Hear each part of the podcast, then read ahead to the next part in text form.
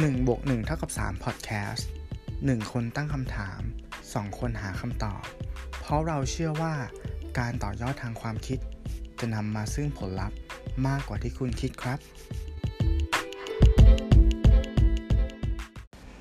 ดูหนังฟังเพลงอ่านหนังสือเล่นกีตาร์นั่งสมาธิ ดิบกาแฟปั่นจักรยานออกกำลังกายว่ายน้ำดูซีรีส์ปลูกต้นไม้จัดตลาดวาดรูปเลี้ยงสัตว์พาะประกัดจัดบ้านเขียนไดอารี่ และอีกสารพัด แล้วงานอดิเรกของคุณล่ะ คืออะไรหนึ่งบนหนึ่งเท่ากับสามพอดแคสต์ EP ที่สี่สิบสี่ Love Me Love My Hobby ห่วงเวลาอดิเรก สวัสดีครับ คุณอยู่กับผมหนึ่งอภิชาติ ผมตู้สิวัตรครับ ครับ สวัสดีครับคุณตู้ครับ สวัสดีครับคุณหนึ่งครับสวัสดีผู้ฟังสวัสดีคคุรับณผู้ฟังทุกท่านด้วยนะฮะ ขอบคุณที่ติดตามเรามาโดยตลอดนะฮะ ก็ที่เลือก topic นี้ทำไมถึงเลือก topic นี้เพราะว่า คือตอนนี้ก็ยังอยู่ในสถานการณ์เขาเรียกว่าเหมือน quarantine นะฮะ ก็คืออเรายังคงกักตัวอยู่ ถูกต้องไหมฮะ ใช่ครับ ก็เลยใช่อยากจะเอา topic เรื่องที่เราคุยที่ผ่านมาเราคุยกันเรื่องอะไร stay at home 101 วิชาอยู่บ้าน หรือว่าในฝั่งของคุณตู้ก็จะมีเรื่องของการแนะนำหนังไปถึง 2 EP ด้วยกัน ครับ อ่า เพราะในเมื่ออยู่บ้านปุ๊บ ตอนนี้เรามีเวลากันมากขึ้นเนี่ย เรื่องที่ผม คิดออกขึ้นมาก็เลยเป็นเรื่องของงานอดิเรกเพราะว่าบางทีมันนอกจากทำให้เราแบบคลายเครียดในสถานการณ์ที่มันไม่ค่อยจะเป็นใจด้วยแล้วเนี่ย มันอาจจะทำให้เราเกิดสกิลอะไรใหม่ๆ หรือว่าเกิดอะไรใหม่ ๆ แล้วพอทุกอย่างกลับมาเป็นปกติเนี่ย อาจจะเกิดกลายเป็นโอกาสใหม่ก็ได้ หรืออาจจะเป็น new normal ของเราเองก็ได้นะฮะ ใครจะไปรู้เนาะ ใช่ใช่ อ่า แต่ว่าตามกำหนดการเนี่ย เห็นเขาว่า ไอการปิดอะไรหลายอย่าง หรือว่าล็อกดาวน์หรืออะไรเงี้ยมันจะถึงวันที่ 30 เมษายนนี้เนาะใช่ครับ ใช่ แต่เราก็ยังไม่รู้ ใช่เรายังไม่รู้ว่าใช่ ถ้านับจากวันนี้ที่อัดเนี่ยจะมีอะไรหรือเปล่ามันจะเหลือประมาณครึ่งเดือนได้เนี่ยครับ ก็ยังตอบไม่ได้เหมือนกันนะฮะก็ก็ดูกันต่อไปนะกันนะฮะอะอะถามคุณตู้ก่อนละกันว่าคนตู้เอ่อเรื่องเกี่ยวกับงานอดิเรกเนี่ย คุณตู้มีความคิดเห็นอะไรบ้าง หรือว่ามีนิยามของตัวเองไหมอืม ถ้าว่าง่ายๆผมว่าอืมงานอดิเรกเนี่ยมันคือกิจกรรมที่มนุษย์สร้างขึ้นแหละ อันเนื่องอืมามจากความว่าง อ่าพอว่างก็หาอะไรทำก็เป็นรากฐานของทุกอย่างครับไม่ว่าจะเป็นเรื่องของการเล่นกีฬาเนาะมันก็เป็นอืมกิจกรรมที่เราสร้างขึ้นมา หรือการแบครับบแต่งลงแต่งรถอ่านหนังสือดูทีวีอย่างเงี้ยมันก็เป็นกิจกรรมที่สร้างขึ้นมาจากความว่าง ครับผม เรากลันกรองความคิดสร้างสรรค์อะออกมาเป็นเกมเป็นอะไรก็แล้วแต่ที่มาทำแล้วมันทำให้เราฆ่าเวลาได้อ่าอ่า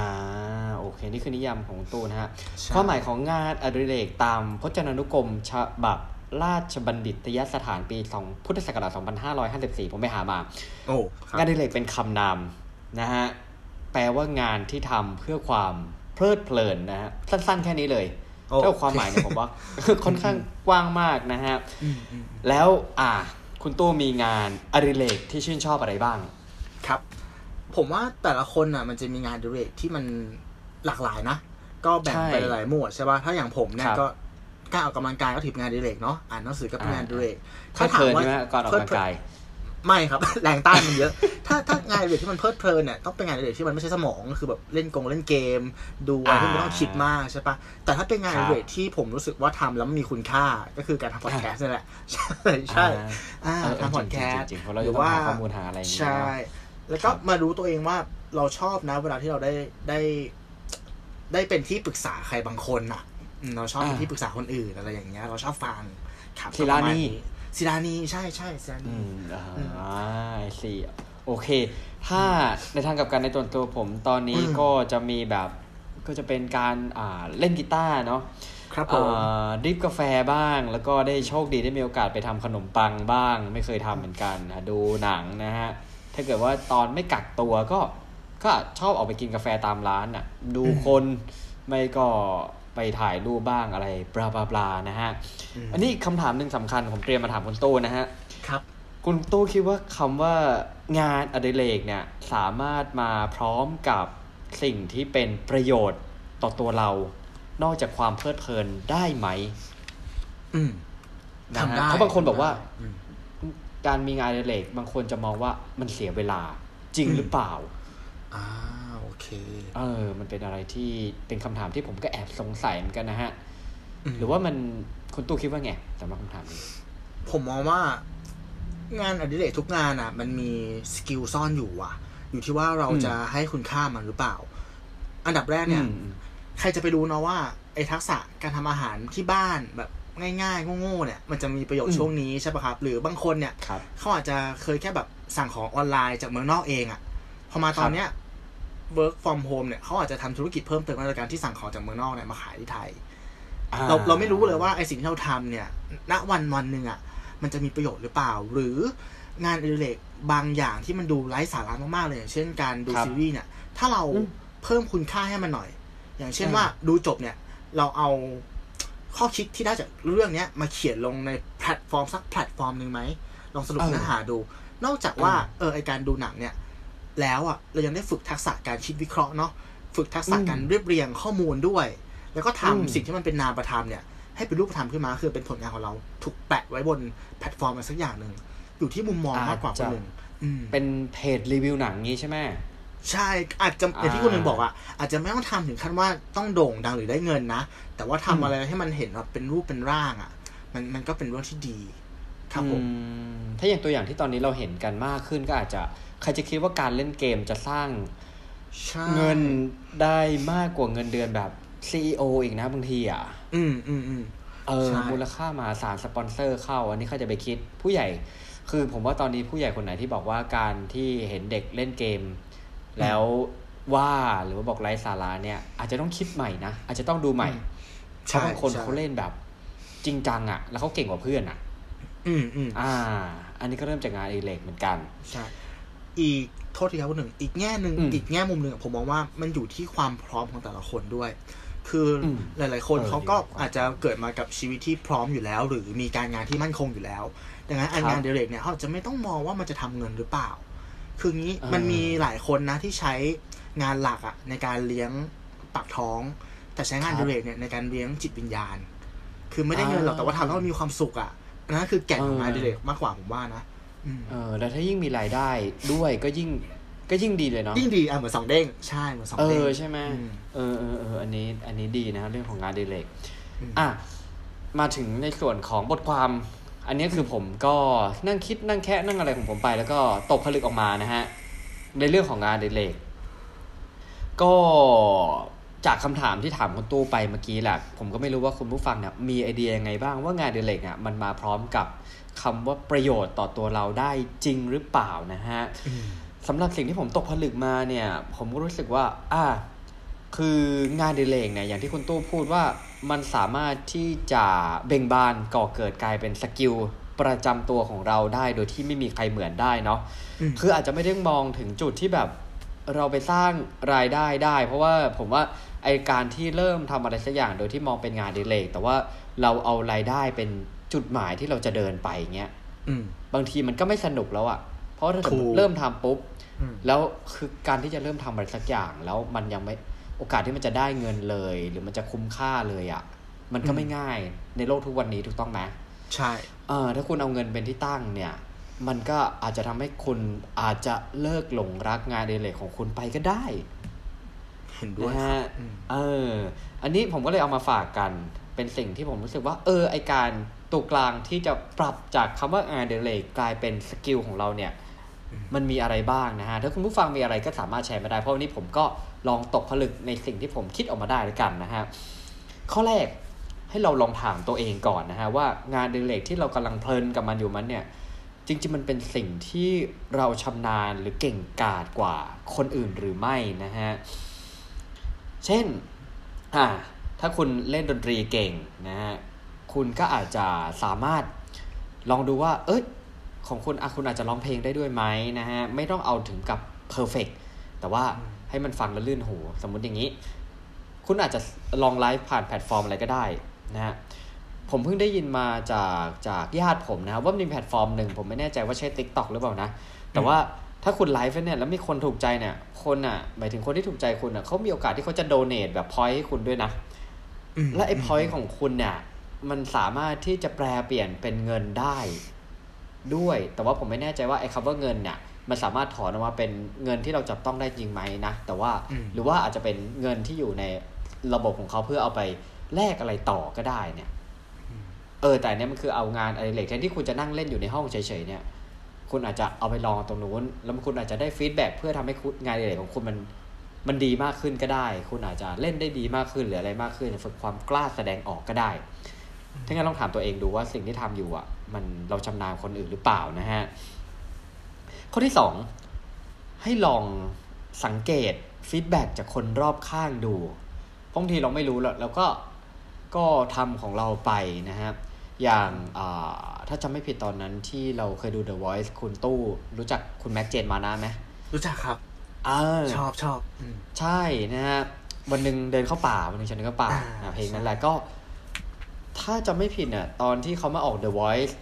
ตอนที่เป็นรอบ Blind Edition น่ะอืมเออ แล้วเราบอก เฮ้ยเขาร้องเพราะมาก แต่พอแบบกรรมการถามเขาก็บอกว่า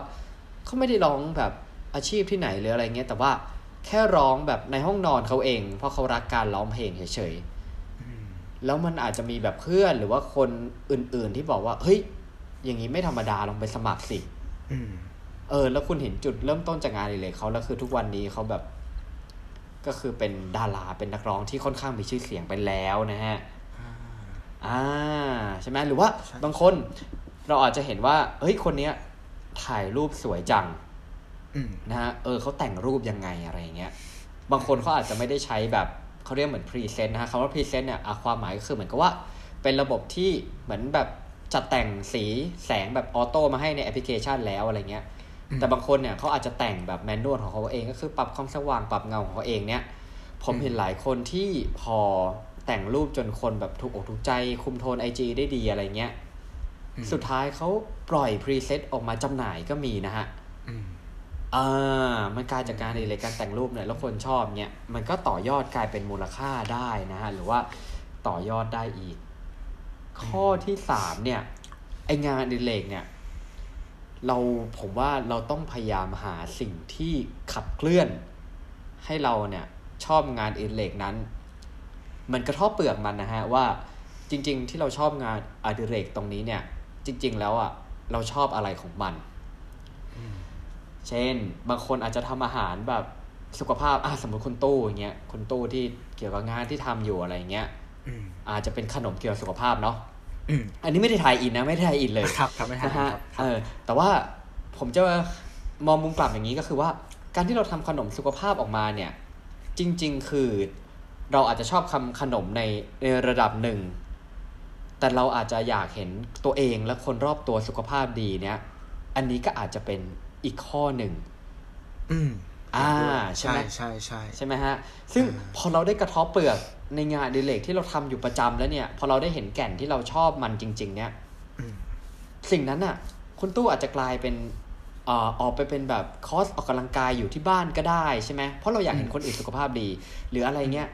อืมมันกลายเป็นว่ามันโอเพนเอ็นอะใช่ใช่มันมันทำให้เราเปิดกว้างเดินถูกทางด้วยผมว่า อ่าเออใช่ไหมฮะใช่ ก็คือปลายทางเนี่ย เราเห็นยอดเขาเดียวกันแหละ แต่ว่าอืมอยู่ที่ว่าเราจะเดินทางไหน ครับ ปลายทางก็เจอที่เดียวกันก็คือเป็นจุดที่เรารักในงานอดิเรกนั้นจริง ๆ นะฮะอืมข้อที่สี่ถ้ามันจะเปลี่ยนจากงานอดิเรกกลายเป็นสกิลได้เนี่ยผมว่ามันต้องสร้างความท้าทายเว้ยอืม อ่า อะไรที่มันราบเรียบเนี่ย มันก็อาจจะถึงแม้คุณจะเล่นเกมอะสมมติคุณบอกคุณเล่นอ่า ROV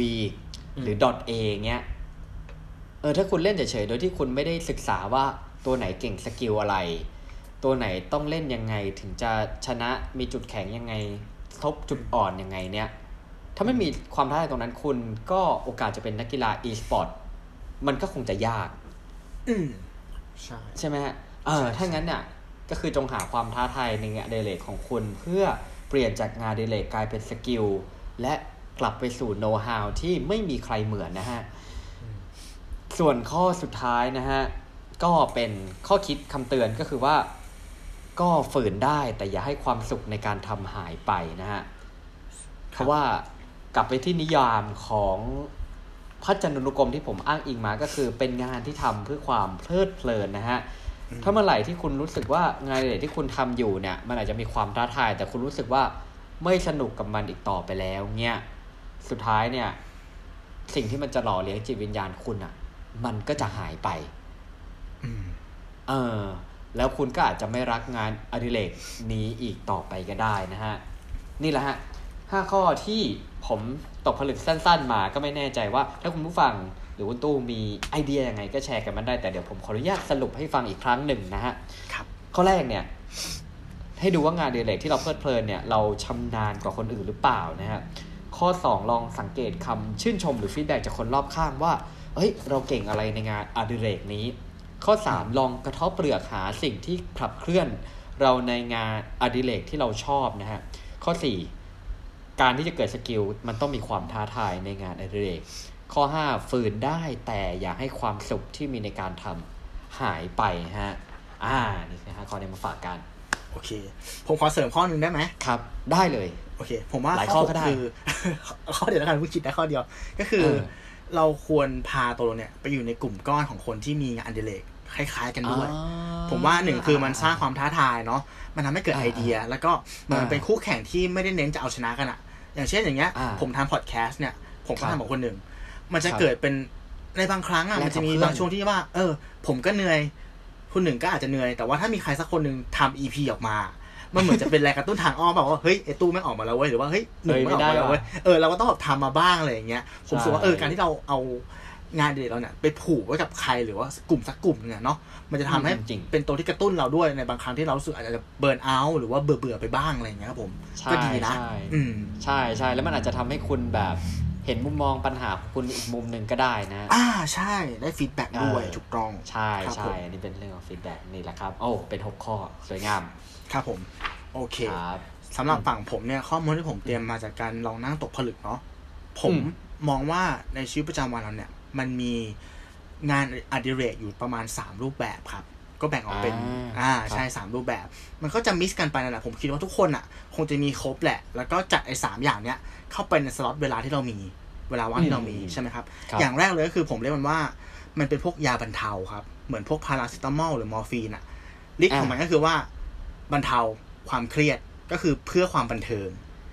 งานอดิเรกล้วนๆเพื่อความบันเทิงล้วนๆเลย ดูหนังซีรีส์อ่านการ์ตูนงานอดิเรกที่มันไม่ต้องใช้ความคิดอะที่สมองเราชอบเลย ก็ทำไปอ่าเรื่อยๆอะไรอย่างเงี้ยคลายเครียด ข้อดีของมันอ่าก็คือว่า มันเป็นช่วงเวลาที่อนุญาตให้เราเนี่ยหลบหลีกจากโลกแห่งความเป็นจริง ถูกไหมอ่าจริงอ่านะไปจริงเครียดอะไรมาคืออ่าเป็นเวลาที่เราได้อยู่ในห่วงเวลาที่แบบอยู่กับหนังที่เรารักเนาะตัวการ์ตูนที่เราชอบซีรีส์ที่เราติดอย่างเงี้ยอ่ามันก็คือคลายครับเครียด ข้อควรระวังก็คือว่า ถ้าเรามีงานอดิเรกประเภทเนี้ยมากเกินไปเนี่ย ผ่านไปสักระยะเวลาเนี่ยมันจะไม่ดีกับตัวเราในระยะยาว คือเราจะรู้สึกว่าเฮ้ยเราทำอะไรอยู่วะ หรือบางทีก็รู้สึกว่าเฮ้ยเรามันลูเซอร์ว่ะ ฉะนั้นอย่ามีอืมงานอดิเรกประเภทนี้เยอะเกินไปนะครับ อย่างที่สองก็คืองานอดิเรกประเภท ยาสมุนไพรยาสมุนไพรของมันก็คืออเป็นการสร้างภูมิคุ้มกัน ค่อยๆทำไปก็เป็นเรื่องของออกกำลังกายเนาะทำอาหารเป็นการเหมือนเป็นการเก็บเกี่ยวทักษะระยะยาวอะ ไปเรื่อยอืมๆเห็นผลไปเรื่อยๆทำอาหารไปก็จะเก่งขึ้นเรื่อยๆ ออกกำลังกายไปก็จะมีร่างกายที่แข็งแรงขึ้นเรื่อยๆ หรือครับวาดรูปทำงานฝีมือเราก็จะพัฒนาฝีมือขึ้นไปเรื่อยๆ อันนี้คือแบบอืที่มสองนะครับอืมอ่า ข้อควรระวังก็คือว่าไอ้พวกเนี้ยมันเห็นผลช้า ฉะนั้นอย่าไปเร่ง อย่าไปจริงจังมาก อย่าไปแบบว่า ออกกำลังกายหนึ่งเดือนต้องลดได้สิบกิโล หรือว่าทำอาหารหนึ่งเดือนเนี่ยต้องเก่งได้เลย อย่าอย่าหวังผลลัพธ์นะ ให้อืมดูที่จริงกระบวนการค่อยเป็นค่อยไปแล้วก็อย่างที่สามครับ ก็คือ พวกยาแรง ยาแรงอาจจะเป็นพวกวัคซีน อะไรต่างๆ ที่มันทำแล้วเห็นผลเลยอะอย่างเช่นว่าอันเนี้ยผมจะพอยในเรื่องขอัอนงนี้นับพวเป็นกแรงงานอดิเรกด้วยเหรอ ใช่ที่ที่มาจากแรงกระตุ้นแรงๆอย่างเช่นว่า จะมีช่วงหนึ่งที่เขาบอกว่าเฮ้ยงานอดิเรกอะมันต้องทำเงินนะ อะไรอย่างเงี้ยอ่าหรือว่าจะมีช่วงหนึ่งที่ทุกคนรู้สึกว่าการถ่ายรูปอะเป็นงานอดิเรกที่มันแบบแมสมากๆแล้วทุกคนกระโดดเข้าไปทำอ่า อ่างานอดิเรกที่มันเกิดจากแรงกระตุ้นแรงๆในใจอะครับ มันถามว่ามันดีไหมมันก็ไม่มีผิดไม่มีถูกนะ ที่เราจะไปลองมันอะแต่ไอหลุมพรางของงานอดิเรกประเภทเนี้ยคือว่า อย่าลืมว่าบางทีอะมันต้องมาจากความชอบเราก่อน อย่าทำงานอดิเรกอ่าเพราะว่าเอาเงินไปที่ตั้งเป็นเทรนด์หรือว่าเพราะเออเพราะเป็นเทรนด์ใช่ อย่างคุณหนึ่งอย่างเงี้ย คุณหนึ่งชอบถ่ายรูปเนาะใช่ไหมอ่าแล้วคุณครับหนึ่งก็ถ่ายรูปไว้ดี อันนี้ขออวดขอบคุณเพื่อนนี่มากแล้วกันว่าอาร์ตเบิร์กทุก ทุกอันเนาะของหนึ่งบนข้างหลังเอ้พอยดแคสต์อะคือฝีมือของคนหนึ่งใช่ไหมครับเออแต่เกินไปเฮ้ยมันก็เป็นอย่างนั้นจริง ๆ แต่ว่างานอดิเรกที่จะมาเป็นงานเนี่ย บางครั้งมันก็เหมือนถ้าเปรียบเปรยอะเหมือนกับคนคนหนึ่งอะบางคนเนี่ยเป็นเพื่อนที่ดี แต่จะเป็นแฟนที่แย่ บางคนเป็นพ่อที่ดี แต่อาจจะเป็นสามีที่แย่เออบางคนเป็นหัวหน้าที่ดี แต่อาจจะเป็นพ่อที่แย่ ดังนั้นอะมันไม่ใช่ว่าทุกงานอดิเรกอะที่เราทำแล้วมันได้ดีเนี่ย พอไปทำเป็นงานจริงๆอะมันจะดีถูกไหมถ้าคุณหจนึ่ริงงครับ รักการถ่ายรูป แต่ว่าทำมันเป็นงานอืมคุณหนึ่งอาจจะเจอชาเลนที่ว่าเอ้ยเดือนนี้ทำไมไม่มีรายได้เข้ามาเลย คุณหนึ่งอาจจะเจอลูกค้าที่ไม่เข้าใจการถ่ายรูปลูกค้าที่แบบบีฟงานแล้วแบบเขางองแง หรือคุณหนึ่งอาจจะต้องบังคับตัวเองไปถ่ายรูปในวันที่ไม่อยากถ่าย หรือวันที่สภาพอากาศมันไม่เป็นใจแต่ต้องไปถ่ายอย่างเงี้ยพอถึงวันมันนั้นไปอะถ่ายรูปแนวที่มันไม่ใช่แนวไม่ของเราใช่แต่ว่าปะมันอาจจะทำเงินได้ อืมถูกไหมเออเอออยู่มันที่ก็ว่าตอนนี้มันจะต้องเลือกตรงไหนถูกต้องไหมใช่ใช่ใช่ดังนั้นถ้าเกิดว่าเอาตัวอย่างอื่นตั้งมากเกินไปที่มันไม่ใช่ความสนุกอะ่ะ มันจะไม่สนุกเว้ยอ่าอืมที่ผมพูดมาสามอย่างก็คือ อย่างที่บอกอะเป็นยาบรรเทาเนาะเป็นยาอืมสมุนไพรหรือยาแรงทุกสิ่งทุกอย่าง ไม่มีอืมผิดไม่มีถูก แค่ว่าคุณต้องบาลานซ์มัน ในชีวิตประจำวันอะเราก็กินอืมพาราอยู่แล้ว เรากินคสรับสมุนไพรอยู่แล้ว เราฉีดวัคซีนอยู่แล้วอืม สิ่งที่ต้องระวังคือว่าแต่ละอย่างเนี่ยมันมีคุณมีโทษ ถ้าเราอืมเสพอย่างใดอย่างหนึ่งมากเกินไป มันก็จะส่งอืมผลเสียกับเรา ฉะนั้นต้อง balance สามอย่างนี้ให้ดี จัดสรรสล็อตอ่าเวลาว่างของคุณให้ดีครับผมอ่าประมาณนี้ชอบชอบที่ว่าตู้เปรียบเทียบเป็นยาแบบอืมประเภทต่างๆ แล้วมันเฮ้ยมันเห็นภาพอืมไอ้คำว่างานอดิเหลมก็พาเราได้ไกลเหมือนกันนะเนี่ย ครับ เออเออเจ๋งเจ๋งเจ๋งชอบชอบอันนี้ซื้ออันนี้ซื้อฮะขอบคุณครับ อ่า เพิ่มเติมก็คืออันนี้มันจะเป็นช่วงอ่าเป็นเคสตัดดี้ที่ผมเจอในช่วงกักตัวละกันนะฮะอืมก็เป็นจากคนรู้จักละกันว่า เออไอเดียแบบมาเหมือนแบบคุณผู้ฟังอาจจะแบบลองปิ๊งไอเดียว่าเฮ้ยเอออย่างนี้มันก็น่าสนใจดีนะอะฮะแล้วก็เจอกับตัวเลยก็ฮะก็คืออันนี้เนี่ย ใครจะคิดว่าเกิดมาเนี่ย ผมไม่เคยคิดเลยนะว่าผมจะต้องเรียกช่างตัดผมมาตัดที่บ้าน เออ ใช่ อันนี้เป็น first time จริงเออๆคือถ้าตัดเองได้ก็อาจจะตัดไปแล้ว แต่ว่าอืมอืมอืมก็กลัวว่าจะได้แต่ skinhead นะฮะ ครับ ใช่ไหมถ้าเกิดใช่ซื้อปัตตาเลี่ยนใช่มาใช่ก็ได้ skinhead จริง ๆ แล้วมันก็แบบ มันก็ไม่ไม่นะไม่ถูกใจอะไรเงี้ย เออเออเอเอออล่าสุดคือคือเป็นแบบเป็นคนรู้จักเป็นเหมือนเพื่อนของน้องผมเองนะฮะ ครับ คือเขาเองเนี่ยเริ่มต้นเนี่ยคือเขาชอบเขาบอกเขาเป็นคนชอบตัดผมอืมคือชอบตัดผมคนอื่นอะหรือว่าชอบเรื่องของทรงผมอะไรเงี้ยอื มมันเป็นอะไรที่แพชชั่นเขาหลงไหลเขาอันนี้ที่ได้คุยกับเขานะฮะครับแล้วเขาก็เลยแบบคือจริงๆเขามีงานประจำทำแหละ แล้วก็อืมช่วงว่างจากงานประจำเนี่ยเขาไปลงคอร์สเรียนในกรุงเทพอืมอ่าไปเรียนเลยจ่ายค่าเรียนจ่ายเลยแล้วเรียนมาเป็นเขาบอกเป็นสไตล์ old school อืมนะฮะเขาไปเรียนมาเป็นสไตล์ที่เขาชอบนะฮะ แล้วพอจังหวะตอนนี้เนี่ย ตัวของงานของเขาเนี่ย มันมีการปรับเปลี่ยนกลายเป็น work from home ครับคุณผู้ฟัง กลายเป็นว่ามีเวลามากขึ้นตอนนี้นะครับ แล้วก็เลยเอา skill หรือความหลงรัก แล้วก็งานอดิเรกที่ตัวเองมีเนี่ย มาทำให้มันเกิดรายได้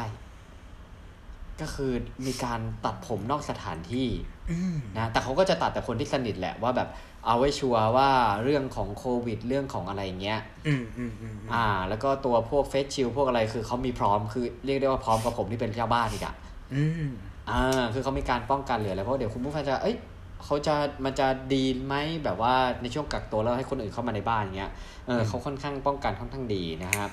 แล้วก็ตัดไปก็คือแบบเหมือนแบบนัดนัดอย่างเดียว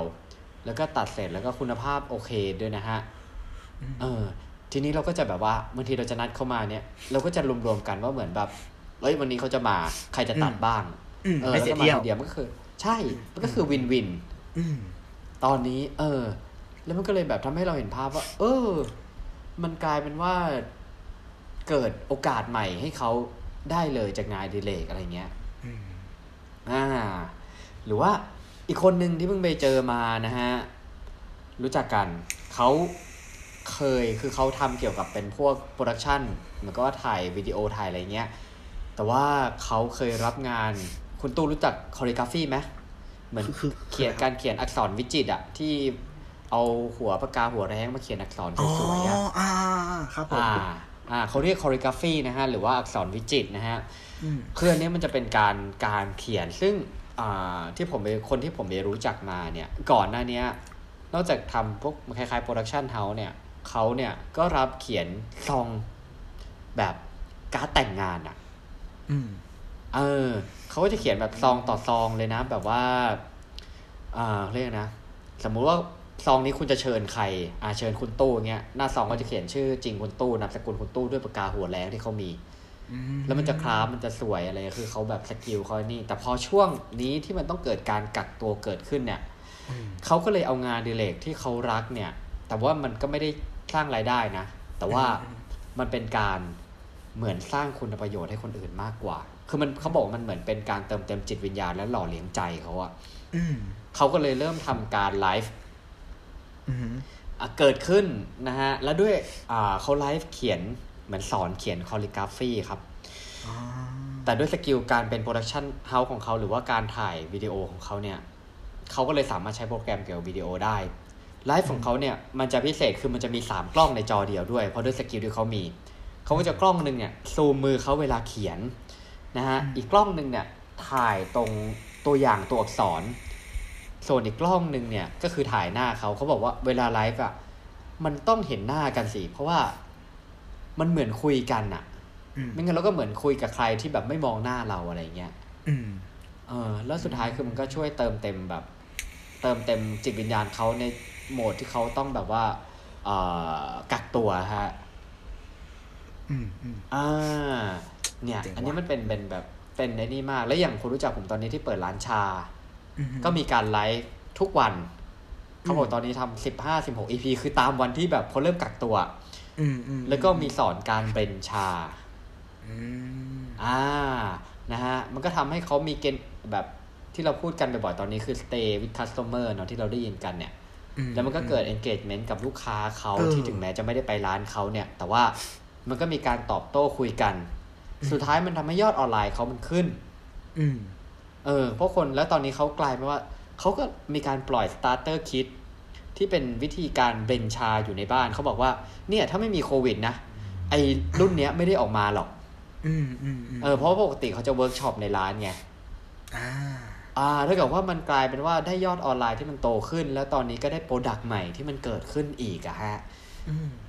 เออ ใครจะไปคิดใช่ไหม ใช่ใครจะไปคิดเนาะเปลี่ยนวิกฤตเออเป็นโอกาสนะจริง ๆ อะอืมใช่ใช่ใช่ครับ ก็ลองลองดูว่างานอดิเรก ถึงแม้มันจะไม่ได้สร้างรายได้ แต่ถ้า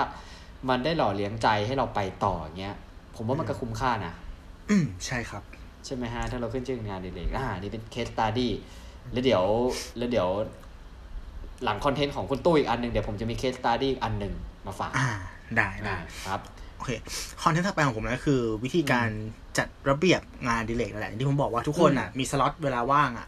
แตกต่างกันเนาะแล้วเราก็จะครับหยิบจับเอางานอดิเรกในแต่ละประเภทเนี่ยมาใส่ใส่ใส่ใส่อืมทำยังไงอืมให้แบบว่าเราสามารถจัดระบบมันให้มันมีประสิทธิภาพได้อืมบ้าง ก็แบ่งอืมเป็นสามคำง่ายๆครับ จัดระเบียบเพิ่มเงื่อนไขให้คุณค่าอืมอ่า อ่าสเต็ปแรกเลยคือ คุณต้องจัดระเบียบงานอดิเรกของคุณก่อน อาจจะเป็นวิธีแบบง่ายๆเหมือนผมก็ได้ ผมจะอืม ตั้งเป้าไปเลยว่าอะสมมติผมมีงานอดิเรกทั้งหมดสี่อย่าง ผมมีนั่งอืมสมาธิ ผมมีอืมอ่านหนังสือออกกำลังกายเนาะแล้วก็เล่นเกมดูหนังใส่เข้าไปด้วย แล้วก็คิดไปเลยว่าในเดือนหนึ่งเนี่ยเรา allow เราอนุญาตให้แต่ละอย่างเนี่ย มีจำนวนครั้งเท่าไหร่อ่าอ่าเหมือนคุณมีโควต้าอ่าคุณใช้อะอ่าอ่าอ่าก็ใช้อ่าให้มันแบบอะแบ่งใช้เนาะให้มันหมดในอืมเดือนนั้นอะไรอย่างเงี้ยครับผมอืมหรือถ้าเป็นแบบเพื่อนผมที่เขาแบบเนิร์ดๆอะเขาทำเป็น Excel เลยนะ ทำเป็นตารางเฮ้ยแต่ละวันเลย แล้วก็ใส่สีของงานอดิเรกแต่ละประเภทด้วย และอันเนี้ยคือเวลาสิ้นเดือนมาดูมันจะได้รู้ว่า อ่าเดือนนั้นอะ productivity เขาเป็นยังไงบ้าง อันนี้ก็แล้วแต่คนเนาะว่าจะทำยังไงแบบง่ายหรือแบบยากอ่านนะครับ อ่า อันนี้คืออ่าอันดับแรกก็คือ เหมือนทำให้ไอกิจกรรมที่เราทำแต่ละวันเนี่ยมันวัดผลได้ครับไงเห็นเป็นรูปธรรมมากขึ้น อันนี้คือ step แรก step ที่สองเราคือมารีวิวตัวเองได้เนาะใช่มาเรีวิวตัวนี้นะนะตอนสิ้นเดือนนะว่าเดือนนี้เราเออผลประกอบการเป็นยังไงวะ อะไรอย่างเงี้ยครับ อ่าใช่ครับดีเลย step ที่สองก็คือเพิ่มเงื่อนไขนะครับอ่าอย่างที่บอกอะมันมีงานอดิเรกหลายรูปแบบมันมีที่อืมไม่เป็นประโยชน์ แต่ว่าเข้าถึงง่ายไงเพราะว่ามันไม่มีแรงต้าน กับงานอดิเรกที่มีประโยชน์แต่ว่าแรงต้านเยอะดังนั้นเราควรจะอืมเพิ่มเงื่อนไขให้มันอย่างเช่นว่า ถ้าคุณอยากเล่นเกมออกกำลังกายก่อนไหมอ่า หรือว่าเล่นเกมหนึ่งตาชอบแบบนี้อ่านหนังสือสักบทหนึ่งสักสองหน้า แล้วค่อยไปเล่นเกมอีกอันนี้เป็นการสร้างวินัยครับ ให้เราอ่า manage มันได้ดียิ่งขึ้นเนี่ยก็คือการเพิ่มเงื่อนไข นะครับอ่าแล้วก็อันที่สามครับคือการให้คุณค่า อย่างที่บอกไปว่างานอดิเรกทุกอย่างเนี่ยต่อให้ถ้าคุณมีแต่งานอดิเรกที่คุณคิดว่ามันไม่มีคุณค่าเลยอะ่ะเป็นเพื่อความบันเทิงครับล้วนๆอย่างเงี้ยพยายามใส่คุณค่าให้มันอย่างเช่นที่ผมบอกว่าอ่าดูซีรีส์ใช่ไหมลองเขียนบทอ่าวิเคราะห์ไหมอ่าอ่า เล่นเกมก็เขียนบทวิเคราะห์ตัวละครก็ได้ เพิ่มคุณค่าให้มันนะครับ แล้วก็ทำให้มันเป็นรูปธรรม เราไม่รู้เลยว่า อย่างที่บอกทุกอย่างมันมีสกิลซ่อนอยู่เว้ย ในอนาคตน่ะไอ้สกิลพวกนั้นน่ะที่เราลองทำเนี่ย มันจะพาเราไปในจุดที่เราไม่คิดไม่ฝันเลยก็ได้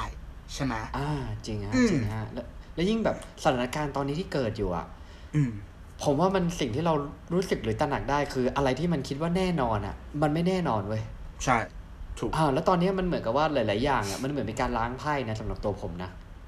ใช่เออมันเหมือนล้างกระดานเนี้ย เอออืมแล้วหลังจากนั้นคืออะไรที่คุณคิดว่ามันแน่นอน อะไรที่คุณคิดว่ามันมั่นคงมันหารายได้ไป มันไม่มีทางสะดุดเนี้ยอืม มันได้เห็นอะไรหลายๆอย่างแล้วอะ อืม มันเป็นช่วงเวแล้วมันจะที่เราเกิดอะไรใหม่ๆใช่ เหมือนเราหยิบไพ่ขึ้นมาบนมือแล้วมาดูว่าสุดท้ายนะตอนเนี้ยเนาะเรามี skill อะไรบ้าง ที่เรายังพอมีติดตัวอยู่ แล้วก็เอาไพ่พวกนั้นมา blend รวมกันเนาะเป็นกิจกรรมสักอย่างหนึ่งเพื่อสร้างรายได้ใช่ไหมครับ ก็จริงฮะอืมจริงฮะเป็นสภาวะหนึ่งที่ที่ทำให้เห็นแล้วว่า ไองานอดิเรกต่าง ๆ ที่เราทำกันในชีวิตประจำวันตลอดมาเนี้ยอืมมันใช้ประโยชน์ได้มากหรือน้อย อืม อ่า ใช่ใช้อย่างน้อย ถ้าคุณทำอาหารเป็นตอนนี้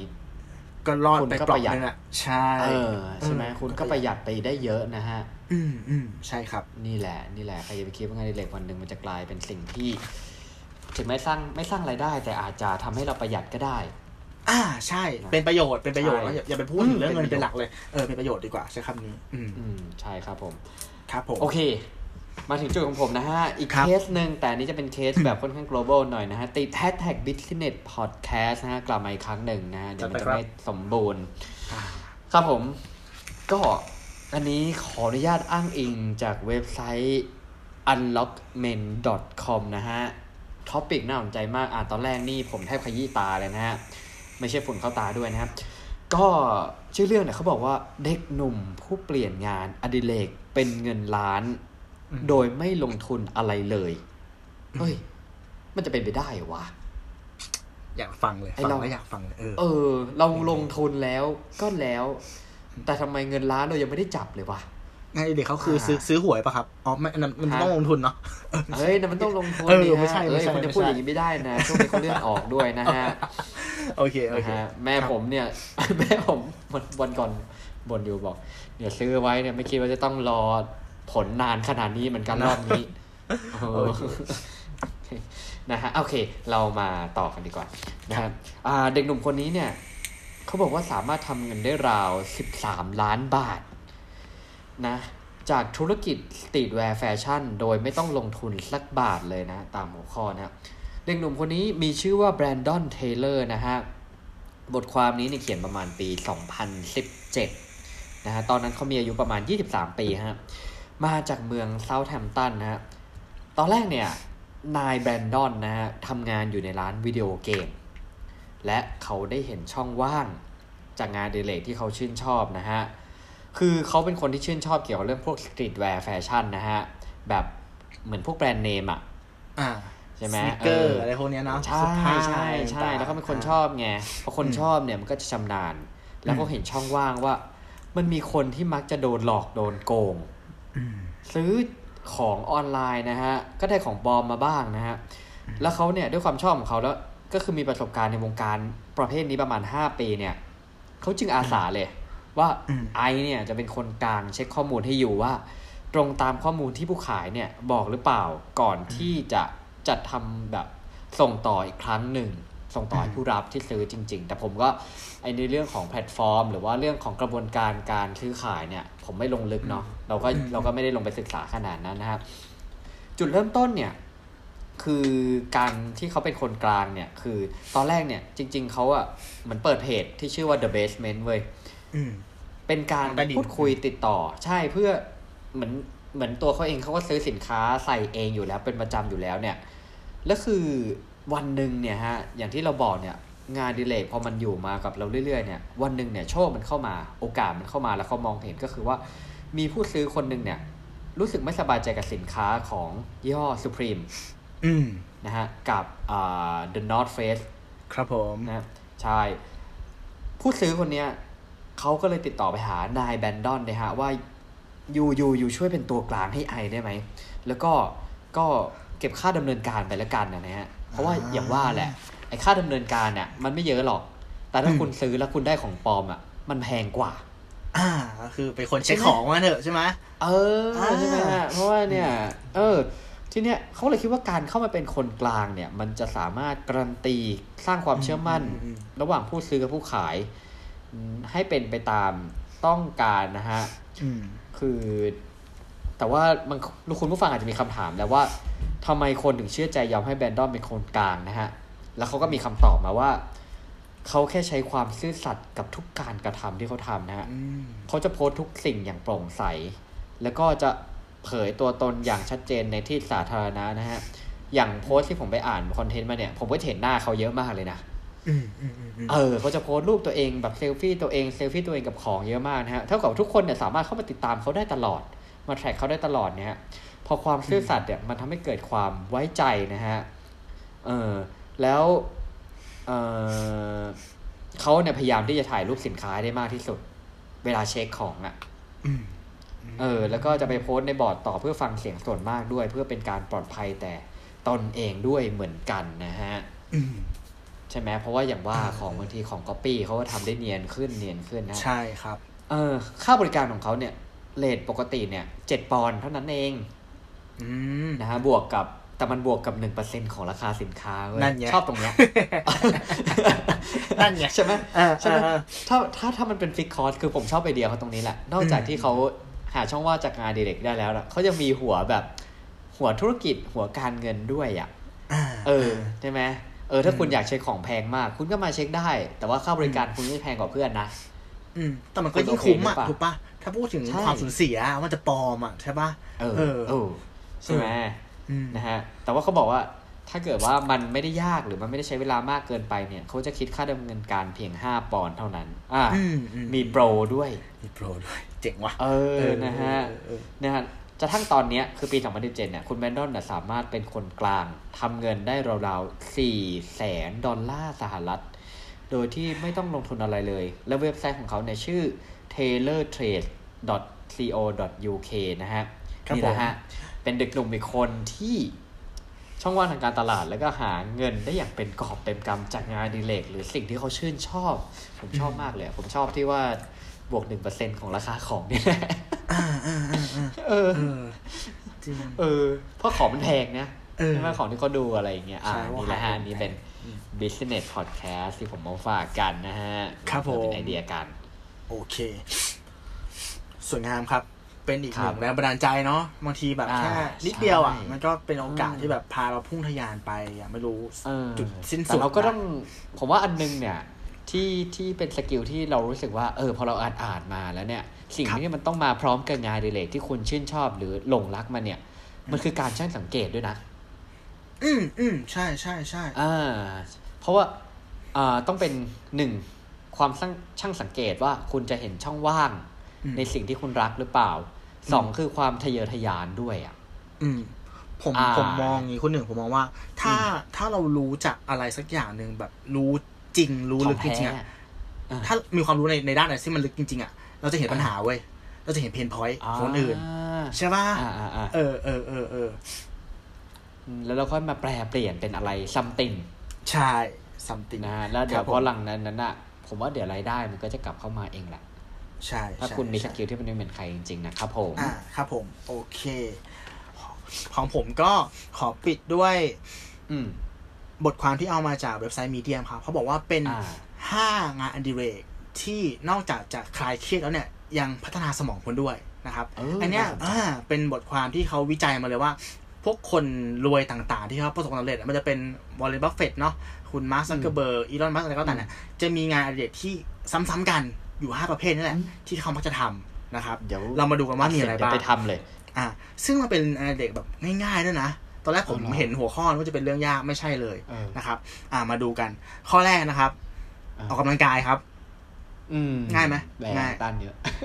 แรงต้านเยอะใช่อ่าการออกกำลังกายเนี่ย นอกจากทำให้คุณ healthy แล้วอะผมมองว่าพอคุณมีร่างกายที่ healthy อะเหมือนคุณใช้ศักยภาพของตัวคุณเองได้เต็มร้อยถูกต้องไหมครับ อ่า นอกจากนั้นเนี่ยมันยังส่งผลกับสมองคุณอะในระยะยาวด้วยนะครับอืมและอีกอย่างหนึ่งคือหน้าต่อออกกำลังกายคนหนึ่งไม่ว่าจะเป็นการวิ่งการเดินหรือทำอะไรเนาะมันทำให้เราอืมโฟกัสใช่ไหมแล้วก็อ่าใช่อยู่ในใช่ flow ใช่ state ซึ่ง flow state เนี่ยมันทำให้เราโฟกัสในการทำงานได้ดีขึ้น อีกทั้งไอช่วงเวลาที่เราอยู่คนเดียวออกกำลังกายเงียบๆเนี่ยมันเป็นบ่อกเกิดของ creativity ด้วยความคิดสร้างสรรค์ใช่ปะเออเพราะอะไรเพราะเอ็กเพราะออกซิเจนเข้าไปเลี้ยงสมองเยอะหรือเปล่า เกี่ยวไหมด้วยครับ ด้วยก็ทำให้อ่าสมองปลอดโปร่งด้วย ใช่อ๋ออ่าอันนี้คืออันแรกเออง่ายๆออกกำลังกายคือคุณไม่ต้องแบบทำอะไรหนักก็ได้นะแค่คุณเดินอะ เดินเล่นอะ มันก็ถือว่าเป็นการออกกำลังกายแล้วนะเออเริ่มง่ายๆอย่างนั้นก็ได้นะอันที่สองครับ คือการเล่นดนตรี อืมอืมอะการไรเล่ก็นดได้นตรีดนตรีอะไรก็ได้ อะไรก็ได้ใช่เพราะการเล่นดนตรีก็อันดับแรกคือจำโน้ตใช่ปะก็เป็นการฝึก อ่าอ่า short term memory การอ่าความทรงจำระยะสั้นเนาะฝึกความครับจำฝึกวิธีการใช้อวัยวะต่างๆ ให้มันสอดคล้องกันอะใช่ปะครับอืมอ่าครับแล้วนอกจากนั้นเนี่ยการเป็นนักดนตรีเนี่ยมันยังส่งเสริมเรื่องของความเป็นผู้นำนะอ่าการคิดนวัตกรรมหรือความมั่นใจด้วยซ้ำในบางที มันเป็นมันเป็นประโยชน์ทางอ้อมด้วยนะครับมอันที่สามอยากเดาไหมอยากเดาไหมมันเป็นเรื่องง่ายๆ พออยากจะเดาเดาไหม อ๋ออันอ่านหนังสือเหรอถูกอ่านหนังสือ ใช่ ก็ต้องบอกว่าอ่านหนังสือมันก็เป็น จะพูดยังไงอะ มันก็เป็นวิธีการหาความรู้เนาะอยู่แล้วอะ คืออเราไม่รู้หรอกว่าไอ้ข้อมูลที่เราได้มาเนี่ย มันมันจะมีประโยชน์กับเรานะวันนี้หรือเปล่า แต่ว่าถ้าเรายิ่งอ่ารู้เยอะรู้รอบเนี่ยสักวันหนึ่งครับมันก็ได้ใช้เองแหละ เราหยิบอันนู้นหยิบอันนี้มันประกอบกันใช่ไหมก็เป็นความรู้ชุดใหม่หรือเป็นความรู้ที่ เอางี้ การอ่านหนังสือยิ่งเยอะอะมันทำให้ common sense เราดีขึ้น ใช้คำนี้ได้ไหม อ่าผมว่าใช่นะอืมเรื่องที่เราควรรู้อะแต่บางทีหลายๆอย่างที่เราทำผิดพลาดไปเนี่ย มันไม่ใช่เพราะเราคิดไม่ทันเว้ยแต่คือ เอ้ย มันเกิดจากความไม่รู้ ใช่ปะเออ ฉะนั้นอืมการหาความรู้รอบตัวไว้เยอะเนี่ย มันทำให้ common sense เราดีขึ้น ซึ่งผมแนะนำนิดนึงก็คือว่า จริงอยู่ว่าการอ่านหนังสืออะมันเป็นกิจกรรมที่แรงต้านเยอะ ดังนั้น ถ้าคุณผู้ฟังเนาะอยากจะลองเริ่มอ่านหนังสือเนี่ย อยากให้เริ่มจากการอ่านหนังสือที่เราชอบก่อน ไม่จำเป็นต้องไปอ่านหนังสือแบบเซเปียนใช่ปะฟิสิโปอ่าอะไรเงี้ยมันยากใช่ปะอืมอ่านจากแบบแนวที่เราชอบแบบเป็นนวนิยายก็ได้ สืบสวนสอบสวนก็คือเหมือนพัฒนาทักษะการอ่านไปก่อนแล้วค่อยสคือเต็ปให้ไปรักการอ่านก่อน ใช่ใช่ใช่ใช่อืมอืมครับผม อันนี้ข้อสามอืมคือจริง ๆ ผมอยากแบบเห็นบางคนอ่านการ์ตูนจริง ๆ มันก็ช่วยเรื่องจินตนาการนะ ถูกต้อง เพราะผมจะเห็นนักดนตรีหลายคนที่ดัง ๆ อะเขาชอบอ่านอ่าการ์ตูนอย่างอ่าใครนะ อย่าง คุณบอยตรัย ภูมิรัตนหรือบอย Friday เงี้ยอ่าเขาก็ชอบอ่านการ์ตูน อย่างอืมคุณอ่าถ้าจำไม่ผิดน่าจะเป็นคุณแสตมป์เงี้ยครับก็อ่านการ์ตูนอืมเออถ้างั้นอืมถ้าคุณบอกว่าการอ่านการ์ตูนน่ะมันเสียเวลาผมว่าไม่จริงนะไม่จริงออเพราะว่าใช่ใช่จริง ๆ แล้วมันอาจจะช่วยเพิ่มความแบบจินตนาการของคุณ แล้วพอจินตนาการตรงนั้นอะ มันอาจจะออกมาในรูปแบบอื่น ๆ เป็น output ก็ได้นะใช่ถูกต้อง อืมใช่ไหมอืมเออ ใช่ใช่ใช่ใช่ก็ลองโอเคอ่านหนังสือที่คุณชอบนะฮะ ใช่ครับ ข้อที่สี่ครับเขาบอกว่าการเรียนภาษานั่นเอง อ่า การเรียนภาษาเนี่ยใช่ การเรียนภาษาใหม่ๆอะ มันจะฝึกสมองเรา ฝึกฟังก์ชันของสมองเรา ซึ่งมันจะส่งผลกับทุกๆอย่างเลยไม่ว่าจะเป็นเรื่องของอ่าการใช้เหตุผลเนาะ การแก้ปัญหาอ่าเฉพาะหน้า การวางแผนหรือการลงมือทำความจำด้วยอ่และการเรียนครับภาษาเนี่ย พอเราได้ภาษาใหม่เพิ่มมาภาษาเนี่ย มันเป็นการเปิดโลกธุรกิจของเราไงถู กปะเราสามารถไปติดต่อสื่อสารทำการค้ากับประเทศนั้นๆครับได้นะครับ ก็คือครับเป็น skill ติดตัวที่เหมือนแบบมันทำเงินได้แน่ๆอะอ่าอ่า และข้อสุดท้ายครับผมวิดีโอเกมครับเอ้ยอ่าติด list ด้วย ใช่ จริงอยู่ว่าวิดีโอเกมอะมันมันถูกนำเสนอในมุมมองที่แบบเป็นตัวร้ายซะค่อนข้างเยอะเนาะใช่ไหมแต่จริงๆแล้วเกมอะมันมันให้ความรู้เราในหลาย ๆ ด้านนะไม่ว่าจะเป็นเรื่องของ เกมมีหลายรูปแบบใช่ปะอย่างเกมใช่ครับ first person ที่ยิงกันเนี่ยมันก็ฝึกความเร็วใช่ปะครับอ่าเกมวางแผนการลบมันก็ฝึกให้เรามีตรรกะ หรือเอาอย่างใช่โง่ๆเลยสมมติ คุณเล่นเกมแบบพวกแบบอ p o คาลิปส์อะพวกซอมบี้อย่างเงี้ยสักวันหนึ่งอะมันมีซอมบี้ขึ้นมาจริงๆอะคุณก็จะเอาตัวรอดเก่งกว่าคนอื่นถูกปะเออใช่อ่าที่ต้องระวังก็คือว่าเกมทุกเกมอะครับ มันถูกออกแบบมาให้เราเลิกเล่นไม่ได้เว้ยมันจะมี achievement ใช่ปะมี quest ให้ทำ อืมอันนั้นคืออ่าหลุมพรางของเกมเหมือนมันทำให้เราหลั่งสารความสุขในสมองมาเรื่อยๆอะเราจะหยุดเล่นไม่ได้อ่าจริงฉะนั้นจริงฮะเกมอะถ้ามันเล่นอยู่ในช่วงเวลาที่มันพอเหมาะอะจำนวนชั่วโมงครับที่มันไม่เยอะจนเกินไปอะผมว่ามันมีประโยชน์ครับอืมอ่าใช่ก็ประมาณนี้ขออย่างสรุที่ปคุณตู้ก็อืมรีเฟอร์ไปตรงข้อที่คุณตู้เคยบอกก็คือเป็นเรื่องของการกำหนดเงื่อนไขอ่านั่นเองนะฮะใช่ไหมใช่ใช่ใช่ครับผมอืมโอเค ก็มีห้าข้อประมาณนี้ครับ ก็คือสรุปเลยฮะว่าออกกำลังมีะไรกาบ้ยนะออกกำลังกาย เล่นดนตรีอ่าอืมฝึกภาษาใหม่ ๆนะครับครับ เล่นเกมแล้วก็ข้อสุดท้ายคืออ่านหนังสืออ่าครับผมพอฟังจากงานอดิเล็กตอนนี้เท่ากับว่าผมได้คุยกับคุณตู้แล้วฮะว่า EP หน้าเราจะอัดเป็นภาษาอังกฤษกันนะฮะโอ้โหไม่น่าไม่น่าไหวอืมเอาเซฟปี้ให้จบล้อเล่นนะฮะอ๋อโอ้ยแรง นะฮะ โอเค โอเค โอเคได้สำหรับอะ EP นี้ก็อืมอ่าขอบคุณที่รับฟังมาถึงตรงนี้ก็เดี๋ยวนะ คือจริงๆจะกล่าวปิดเนี่ยก็ไม่มีอะไรมากนะฮะในเรื่องของงานอดิเรกเพราะว่าผมว่ามันเป็นก็ยังย้อนกลับไปว่างานอดิเรกเนี่ย มันก็คือสุดท้ายเนี่ย มันก็แปลว่างานที่ทำเพื่อความเพลิดเพลินนั่นแหละอืมนะฮะถ้าเกิดว่า เออ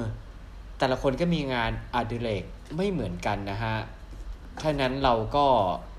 เราก็เราก็รู้คนรู้ว่างานอดิเรกของเราอะไรอ่าทำแล้วทำอะไรแล้วมีความสุข แล้วเราก็อย่าไปว่างานอดิเรกคนอื่นว่าทำอย่างนั้นมันเสียเวลามาทำงานอดิเรกแบบที่เราทำสิมันจะดีโอ้เราไม่สามารถตัดตัดไปตัดสินอะไรคนอื่นอย่างนั้นได้นะ มันไม่ถูกต้องเนาะสำหรับมุมใช่มองผมใช่ชอบนะครับถูกต้องผมอืมใช่โอเคก็ไม่ได้ก็ขอให้มีความสุขกับงานเออเลกของแต่ละคนละกันนะฮะ ที่อยากจะฝากไปอะคุณตู้ยังมีฝากอะไรไว้ไหมฮะผมก็มีสองประเด็นนะครับครับอันดับแรกคือเรื่องของหลักการบริหารสี่เสาอืมของชีวิตอะที่เขาบอกอะมีเรื่องของอืม work เนาะการทำงานอืม relationship ความสัมพันธ์อืม health อืมสุขภาพแล้วก็สี่ก็คือ joy ก็คือครับงานอดิเรกผมมองว่าสามอันแรกอะการทำงานอ่าการมีสุขภาพที่ดี หรือการมีความสัมพันธ์ที่ดีเนี่ยครับมัน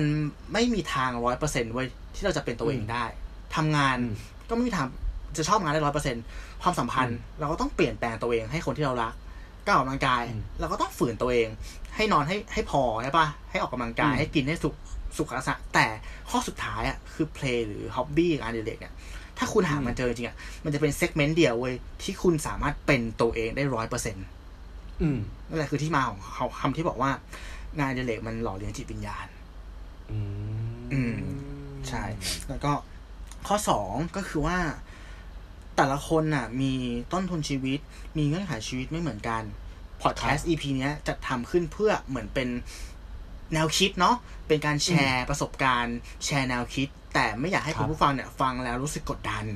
นะครับอ่าไม่ต้องคิดว่าจริงเอ้ยฉันต้องทำอะไรที่แบบมันเป็นรูปเป็นร่างหรือทำเงินไม่ต้องอ่าก็ทำไปเรื่อยๆ ให้มองว่าการอ่าทำงานอดิเลกเนี่ย เป็นการสะสมชิ้นส่วนเลโก้ซะมากกว่า อ่าจริงฮะเออสักวันหเดี๋นึ่ยวงรอเนาะที่มันพร้อม ใช่ ชิ้นส่วนต่างๆมันจะประกอบ กันออกมาเป็นสิ่งที่เราหวัง หรืออาจจะไม่ใช่ก็ได้นะ อาจจะพาเราไปในจุดที่เราคิดไม่ถึงก็ได้นะ ก็ทำไปเรื่อยๆครับสะสมเลโก้ไปเรื่อยๆแค่นั้นเองอ่าอืมใช่บางทีจังหวะชีวิตของคนเรา อันนี้ผมเชื่อนะ มันก็มาไม่พร้อมกันนะฮะอืมอ่าใช่ขอแค่เราก็ค่อยๆสะสมไปแล้วก็เตรียมตัวให้พร้อมละกันเท่านั้นเองเรื่อยๆครับผมนะครับผมก็ขอเป็นกำลังใจให้ทุกคนในช่วงเวลานี้ด้วยละกันนะฮะสำหรับ EP อื่นๆเนี่ย ก็สามารถติดตามรับชมรับฟังกันได้ทาง Apple Podcast YouTube Spotify Anchor Podbean นะฮะ แล้วก็สามารถพูดคุยกันได้ในช่องทาง Facebook นะฮะหนึ่งหมื่นเท่ากับสามพอดแคสสามารถพิมพ์เป็นตัวเลข หรือว่าตัวตามภาษาไทยก็ได้ แล้วก็ช่องทางใหม่ของเราคือในบล็อกดิสนะฮะ รู้สึกว่าทยอยอัพจนเกือบจะถึง EP ล่าสุดละ อีกไม่ไกลใช่ใช่ใช่นะฮะ สามารถติดตามกันได้ มีคำติชมอะไรแจ้งมาได้ หรือว่าอยากให้เราชวนคุยเรื่องอะไรก็บอกมาได้นะฮะสำหรับวันนี้ผมหนึ่งอภิชาติ ผมตู้สิวัตรครับสวัสขอบคุณมากสครับวัสดีครับ